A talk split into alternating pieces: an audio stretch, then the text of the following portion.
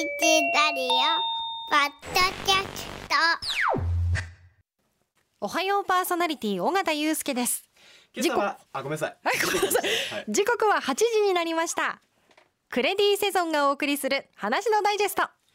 今朝はピンチヒッター上田武彦がお送りしています。今朝の話のダイジェストなんですけれども。あの私ですねネットフリックスに加入してからというもの、はい。寝る間も惜しんで韓国ドラマを見ております。はい。えー、だいたいワンシーズン一本ね一本のシリーズを見るのに、えー、だいたい韓国ドラマで12話から16話ぐらいあるんですけれども、えー遅くても3日、うん。早ければ1日で。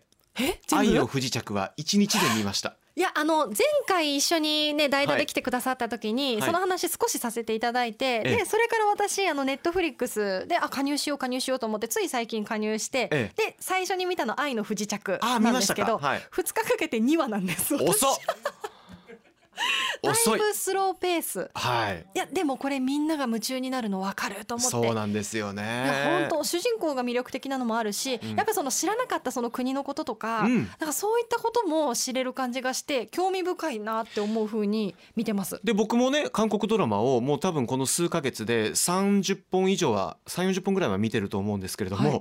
そうなってくるといろいろわからないこととか知りたいこととか、もっともっと教えてほしいことがたくさん出てきたんですね。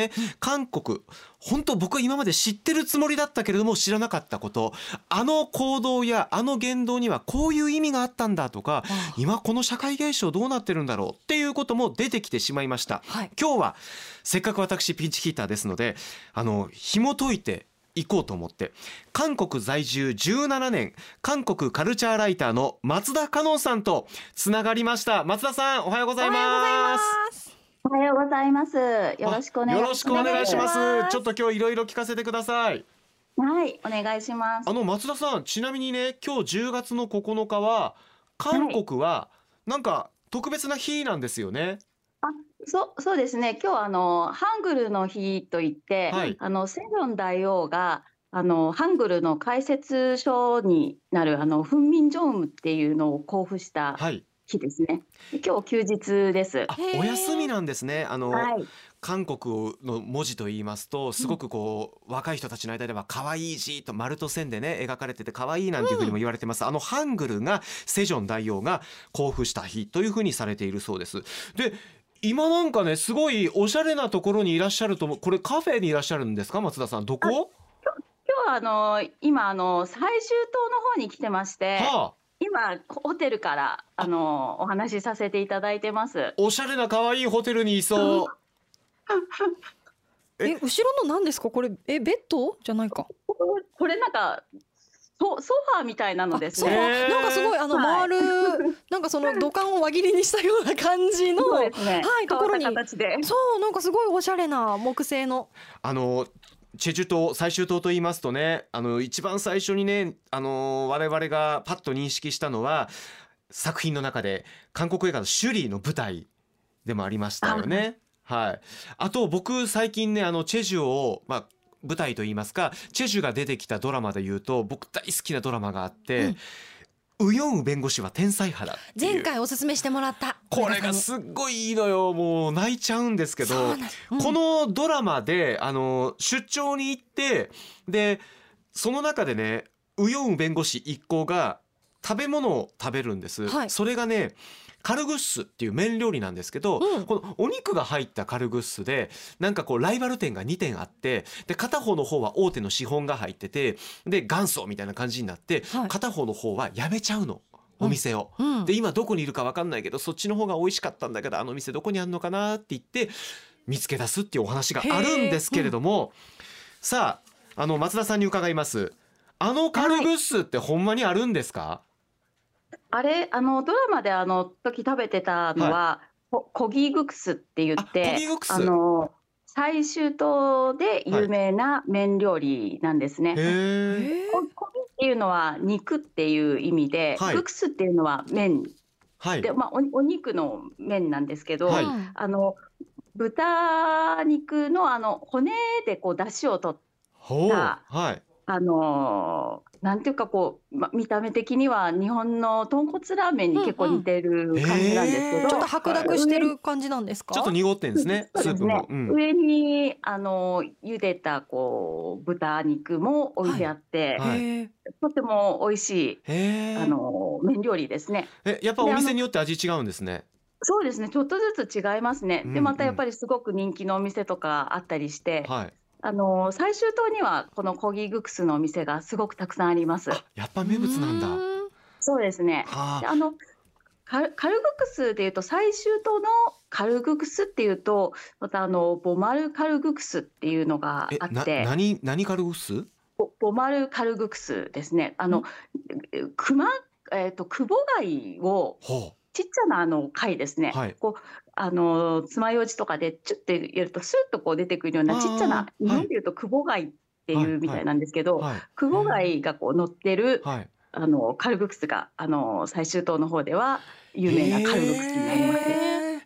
やっぱりあのチェジュ最終島の食べ物っていうのはなんて言うんだろう。海の幸を生かしたもの多いんですか？やっぱりそうそうですね。やっぱりあのお魚でも焼き魚とかすごく美味しいですし、うんうんうん。お刺身も美味しいですし、うんうん。はい。お刺身にはね何をつけて食べるんですか？韓国では、はい。あの日本みたいにこうお醤油まあつけて食べることもあるんですけど、はいちょっとこう赤いなんかもうコチュジャンのような、はいちょちょっと酸っぱい感じのコチュジャンのようなあ赤いソースをつけて食べる人が結構多いですね。唐辛子酢味噌みたいな感じそうですね、はい。うんあそうななんかこうやって聞いてるとねあと韓国ドラマ見ててもねなんか僕らの韓国ドラ韓国料理のイメージってちょっとやっぱり均一的っていうか一個だけって感じがするんですけど実は地方の名物料理って意外にいっぱいあるんですよね。ああ、そうですね、はい。ものすごくたくさんいろんな種類があります。はあ。はい。例えば僕以前にね、えープサンにいあの取材で行ったことがあってプサンから隣の町に、え。とえトンヘえトントントンなんとかってところがあって東のなんとか。でそこで、はい。パジョン？ネギのジョン？ドンネドンネパジョンですね。ドンネパジョンですか、はいはい。あ有名ですか？あのネギのなんかお好み焼きみたいな。ネギおこみたいな感じ。ですあ美味しい、すっごい美味しかったの僕。はい。そういう感じでまちまちにいろんな料理があるなという印象なんですけど、うんなんかいくつかちょっとしょこれまだ知らんのちゃうかみたいなのがあれば紹介してもらえません？私はこうかもう本当たくさんあるので、はいあれなんですけど、ですよね。そのまあ韓国がめちゃくちゃ好きな方はまあもしかするとご存知かもしれないですけど、ええええ。私が好きな地方料理ではあのチムダックっていう料理があるんですけど、あなんか聞いたことありそう。チムチムタック？チムダックですね。チムタッ。ク。はい。はい。京尚北道のアンドンっていうはあ。の場所の、はい。このまあ名名物料理なんですけど、はい、これはあの鶏肉にうん、野菜を入れて、はい。こう醤油で煮込んだこの料理なんですけどうーん。野菜はあの、まあ人参とかはあそれからあのーこうあ他にあのか韓国のタンメンみたいなものあを入れてはあはあう。んでじゃがいもも入ってあそれからあのおお餅なんかも入れるんですよおね。餅も？なんか鍋みたいな感じですか日本の。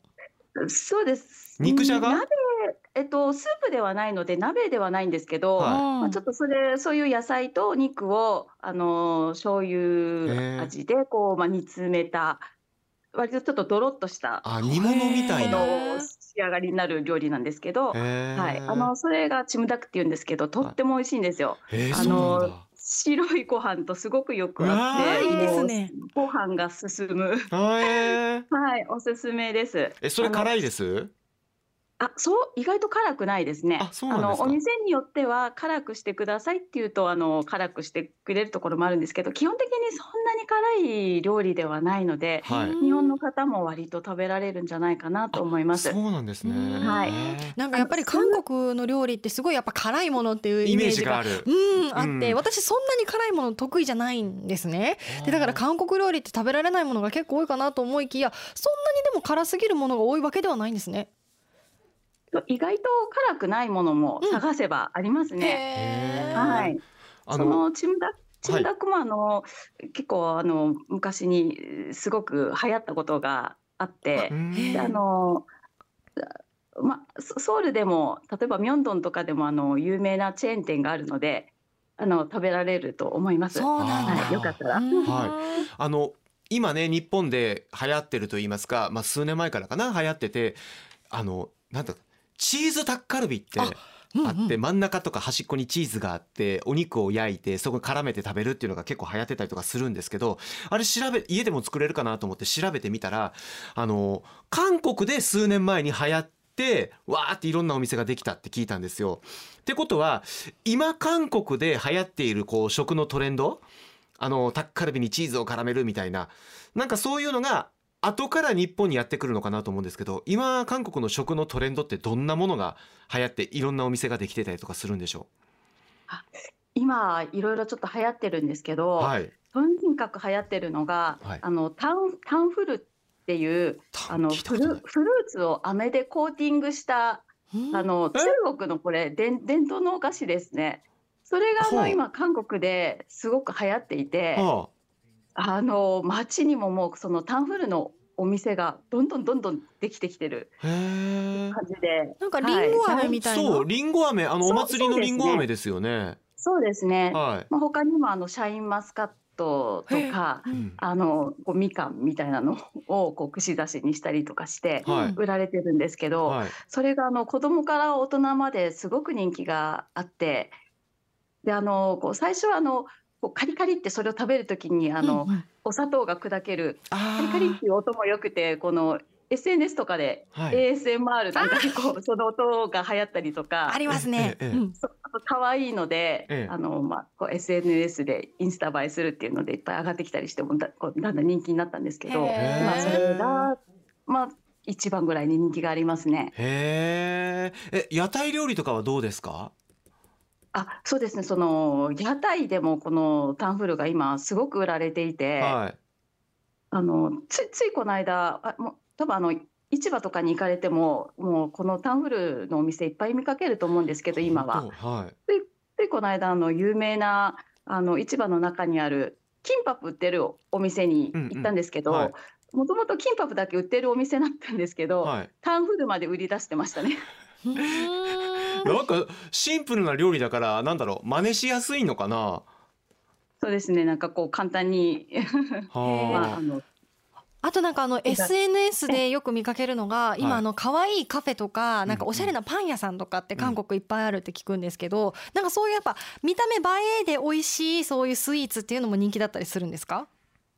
そうですね。あのヤッカっていう韓国の伝統のお菓子があるんですけどん？やっかヤッカやっえっとくうん。えっと、薬っていう感じに、はい。えっと、果物の果実果実のあ果っやって書いて、はい。ヤッカと読むんですけど、まあ、小麦粉と砂糖と蜂蜜とうん。お生姜シナモンなんかがこう材料のあのお菓子なんですね。はい。ちょっと甘いんですけど、はい。うん。こうでお花の模様にして揚げたあの伝統のお菓子があるんですけど、それはあのまあ、どちらかというとあんまりその若い人たちが進んで買って食べるようなお菓子ではなかったんですけど、うんはいはい。あのここ数年結構レトロなものが人気がある傾向があって、でその流れであの薬価のこの伝統菓子がまた注目されるようになって、で今はそのクッキーと薬価をあ合わせたあスイーツとか、マカロンの上にその薬価を乗せてみたり。へアイえスクリームの上に乗せてみたり、はい、それからその薬価をケーキとかに練り込んでうん。薬価の味をさせてみたり、はい、そういういろんなスイーツが開発されて、へでーそういうものがあのおしゃれなカフェでうん。あのたくさんこう出てますね。とても見た目も可愛いので、うんうんうん。SNS で検索すると本当にた可愛いあのえー、ちょっと見てみよう。なんか新旧融合みたいなそう懐かしい新しいみたいなねね感じですようんね。うん、あのはい。僕いつもね韓国ドラマ見てて思うんですけれども、なんか韓国の人ってすごく食べること大事にしてるなっていう印象があって。なん何かっていうとご飯食べたとかあなたご飯どうなのよっつって何かっていうとみんなで集まってご飯食べるっつってそこがまあドラマの大きな転換点になったりとかするんですけどやっぱ食べるということに対する大事さっていうのが非常に大きいんですかね人間関係において。そうですね。うんまずだいたいご飯は人と一緒に食べるものっていう考え方があるので、なるほど、ううんみたいにもそもそもあんまりこう一人であ例えばあの会会社の昼休みに一人で公園で食べたりとか、うんあのそういうこともあんまりちょっとないですし、そうですねあのまあ仲良くなるとうんまずご飯一一緒にこう行こう。でもう大事な話はご飯食べながら。はい。なので、はい、ご飯一緒に食べるっていうのはすごく大事に思ってますね。しかもねあのその食べるシーンがね一つのドラマでやったらと出てくるんですけど、うん。その出てくる時に大体食べてるのがね韓国料理なんですよ。で僕らそんなにお惣菜のお店にいつも行くわけじゃなくってイタリアンに行くこともあれば、はいはい。なんだろうファミレスでもいろんなものを食べるじゃないですか。ですね。韓国の人ってそんなにいつも毎日毎日韓国料理食べてるんですか？あ家庭えっ、とまもちろんあの最近はみ皆さんあのこうパスタとかも大好きですし、はい。そういうレストランもたくさんあるので外食となるとやっぱそういうとこたくさん行くんですけど、はい。こう私の印象ではやっぱり韓国料理皆さんとっても愛してると思いますね。あーやっぱりそうなんだ。ははい、やっぱりその韓国料理ってすごくお料理の種類もすごくたくさんあるので、はいはい。あもう毎週毎週違うお店に行ってもまだなんか違う種類の食べるものが残ってるあそう。ですし、あーだって、はい、か家庭でもやっぱりそのナムルとか、はい。あのこうちょっとした、まあ、キムチチゲとかでもそうですけど、うん。スープ類でもあの割とまあ韓国の料理を作ってあの食べてらっしゃる方がたくさん結構、はい、多いですね。ドラマでねあのおばちゃんが出て家に来ると大体帰って冷蔵庫開けたらそのおばちゃんが作ったあのナムルとかあの作り置きのご飯がいっぱい冷蔵庫にぎゅうぎゅうに詰まってるって感じなんですけど あれだからリアルなんですよねおばちゃん来たら大体ああいうことするってことですよねあそうです。ね。本当にあの皆さん入ってますね。ちゃんと冷蔵庫に。あーやっぱそうなんだ。作り置きのそういうあの番ちゃんっていうんですけどおかずですよね、そういうのがタッパーに入ってちゃんと入ってますね。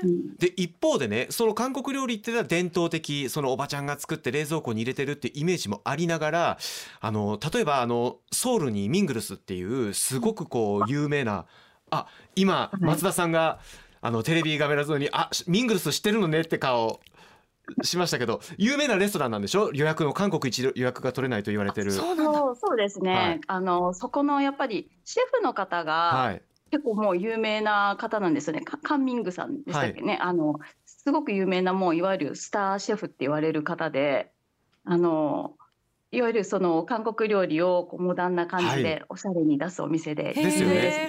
でこのはい。モダンコリアンが、うん。僕モダンコリアンのシェフの人あのシェフワングランプリで実況やってるのではい。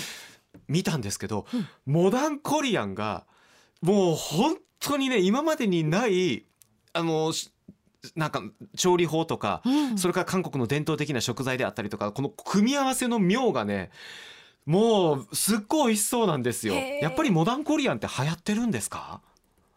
あそうですね。もうあの最近っていうわけじゃないですけどやっぱり結構若い人たちが、はい。あのこう、ま、和和洋折衷じゃないですけどこの海海外のこの見た目とかはい。テイストと、それから韓国の食材を合わせた料理っていうのをすごく興味がある方が多いのでへあの人人気がありますね。見た目もとってもこうおしゃれな感じですし、こうはい。一見韓国料理っぽく見ええないけれど、はい。あの食べるとこう韓国の素材でなんかこう韓国っぽい味もするっていうので、ええええ。はい、とても人気があります。う。わあいつか韓国でモダンコリアン試したいなと思います。うんで僕はねあのドラマからあの韓国にちょっとはまさかこの年になって僕絶対に韓国にはまることないだろうと思ってたのにまさかこの年になってドラマからはまるとは思わなかったタイプなんですけども ただドラマがなんで面白いかって言ったら社会問題をもうかなりこう如実に表している。やっぱり韓国の人たちもいろんな問題っていうのを抱えてるってそれを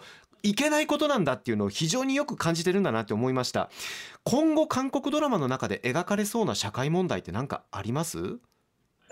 そうですね。やっぱりこう、まあ、このかか格差の問題とかやっぱりそうですね。そうですね。それから、い。いじめですよね。いあじめの問題も今すごく韓国で大きな問題になってますし、えええそれからまあ校内の学学校も母暴力っていうんですか、はいはい。それはあの、まあ、生徒に対してだったり、はい。あるいは先生に対してだったりはい。とか、あそういうことは、まあ、今までもそのテーマになってきたと思うんですけどやっぱりその今はもう韓国の社会ですごく問題になっていることなので、んんん。そういうことは問題になっていくんじゃない、まあ、テーマにされていくんじゃないかなと思いますね。なるほど。あと結構そのよ容姿ですね。赤い画用紙ね。そうですね、見た目に関することもはい。割とまあそうだいぶ変わってきてはいるんですけど、うんまだまだちょっとまあ見た目を重視する見た目あああなるほど、ね。外から見た見た目ね。はい。そうですね。でまあ皆さんもやっぱりこう気にするし、あのそういうこともまあまあ問題にうんなっているので、まうんあそういうこともそういうドラマのうんモチーフとして扱われていくかもしれないですよね。はいはいあの日本と韓国って非常にまあ国民性違うって言われてるんですけど本当に似てる部分がたくさんあって抱えてる社会問題も似てるっていう部分がすごくあるんですよね。で一方で急激に韓国って発達していきそして今や日本のことを追い抜いてる分野がたくさん出てきてるということなんですけれども音楽の分野とかもねやっぱそういうところってあると思うんですよ。今や日本の音楽の方が韓国で作られてる音楽に似てきたっていうのもあります。音楽のこともちょっとだけ伺いたいんですけど音楽の方で今最近こう流行ってきてる曲とかなんか話題になってる歌手とかどうなんですか？まあ、まあたくさんいるんですけど、はいあの今結構あの話題になっててダンスも人気があるものに、はい。あのマママムっていうガールズグループが人気があるガールズグループがはい。いるんですけど、そのメンバーのファサさんがはい。出してるソロソロ曲ではい「あの I Love My Body」っていう曲が今あ最近ちょっと人今気があって。かかってきた。これですか？はい。あかかってきました。あー結構あのこうメロディーも特徴的で、うん。歌詞もその、まあ、自自分の体好きになろうよ。全然いいじゃんみたいな、うん。可愛いじゃんみたいなすごく前向きないい内容で、あの結構こういう韓国のねこうよ容姿気にするこう社会の中でこういいメッセージかなと思って私も好きなんですけど、はい。はい、結構そのダンスなんかも流行ったりしてます。へえ僕今ちょっと意外だなと思いました「I love my body」だから自分の体を好きになろうよですよね、あの韓国の人っていうのは日本にと比べるとその整形をすること顔を変えることに対するハードルが低いってすごく言われてたんですけども実はそうじゃないよね。ありあるがままの自分のっていいよねっていうやっぱその気持ちっていうのも相反して持ってるってことですよね。そうですね。最近はもうあのナチュナチュラルナチュラルがいいじゃんっていうそういうあの雰囲気もありますから、えはい、なんかそそういう意味でなんか嬉しくもなったりもしますよね。うんあと全然関係ないんですけど僕今これテレビ電話というか越しにね、はい。松田さんを拝見してるんですけど、うん松田さんの顔の肌の綺麗さがすごいのよ。本当それはもうずっと思ってました。いツヤツヤ。やいやいやいや いやいや本当本当もうだってねうん。すごい肌綺麗ですけどやっ韓何国コスメですか？コスメ？いやこ今日これでもあの私あのファンデーション何も塗塗ってないです、えその肌ツと張り。ごいですね。ええすごい近づいて見てるけど。画面越しだからだと思います。いやありがとうございます。い。やでもあの韓国コスメそのへか顔のパックとか、あとまあ化粧品とかもそうですけど今日本でもすごくいろんな種類売られててですごく人気があるんですよね。うん。でそういったものってそのなんか私ちょっと気になるのがそのコスメのはい。流行り、日本とまた違ったものが例えば色とかそういったものがなんそうだね。流行ってかましたよね。そうそう昔ほらあるかなって。カタツムリとかね流行ったりしましたけど、うんうんうんなんか今流行りのコスメとかってあるんですか？そうなんか一つのこの製品でこれがすごく流行ってるっていうよりは傾向としては、はい。やっぱりそのコスメもこうナチュラルなものが人気があります。ビーガンとか、あこのそうですねこのまあ自然由来の素材を使ったコスメがすごく人気がある傾向にありますーね。えー肌に優しいとかそういうのですか？そうそうですね。うんうんあのうん例えばまあ今日本でも結構こう話題になって流行人気があるブランドでノンフィクションとか、うん。アロマティカとか、はい。あのファファミとか、はい。そういうあのこう基礎化粧品のまあ、あのブランドがあるんですけどはい。そういうのも全部はやっぱりあのビーガンですよね今はあね。ビーガンね。そですね。っかはい。あのこういうね食のトレンドにしてもドラマのトレンドにしても、それから音楽や美容のトレンドにしてもすごくこう今日本が韓国に憧れるっていう状況が続いてると思うんですけどこれって大元なんですかね？政府が力を入れてるんですか？それとも個人の問題ですか？なんだろうーん例えばまあドラマなんかはやっぱりこう政府うもすごうんくこう投資してあの頑張ってる、まあ、頑張ってますしはい。もともとその海外も視野に入れて作ってるのでう、んうんでうん。もやっぱりそういうところでグローバルになっていくのかなと思いますけど結構そういうコスメとかなんかはこうもともと皆さんすごくこううん。自分をこうこう綺麗に見せたいとか、あの健康になりたいとか、うん。そういうこう思考がすごく強いので、はい。こう内にそう秘めてるこうパワーからこう生まれてくるのかもしれないですよね。うん。いろんなこうアイデアとか方法とかが。はい。まあ、伝統的ってだ伝統もね一方で大事にしているというところもありますからね。あの日本も伝統すっごく大事にしますけれども、見直すっていう傾向があるのかもしれませんね。はい。あのお話尽きないんですけれどもまたぜひお話聞かせてください。はい。はい、今日はどうもありがとうございました、ありがとうございました。ありがとうございました。韓国カルチャーライター松田香乃さんにお話を伺いました。おはようパーソナリティ尾形祐介です。今朝はスポーツの日ということで尾形アナウンサーはお休み。私上田武彦がピンチヒッターを務めてお送りしてまいりました。ありがとうございました。はい。ありがとうございました。あのミニ情報をねもうもっとたくさん入れられるかなと思ったんですけどそんななかなか入るもんじゃないですね。何？ミニ情報ですか？あの例えばこうちょっとしたレシピとか生活の本当です裏技ね的なものとか、確かに今回ちょっと料理のね話が少なめでしたね。少なめでしたね。前回まあダイジェストで料理の話があったからっていうのもあるけど、まあ今回でも韓国の話もたっぷりできたし、はい。でもまだだまだ聞きたいことありますし、おすすめのねあのおすすめのドラマもね、はい本当にたくさんたくさんあのスタッフはい。の彼女があゆふかちゃんがはい。ね、韓国大好きで。入れてくれたんで、うん。またこれ山ほどこうこうペラこの音聞こえます？山ほどこうこれがおすすめですって。それ全部おすすめドラマの資で前回料ですか？言ったじゃないです。これお全部おすすめドラマの資料。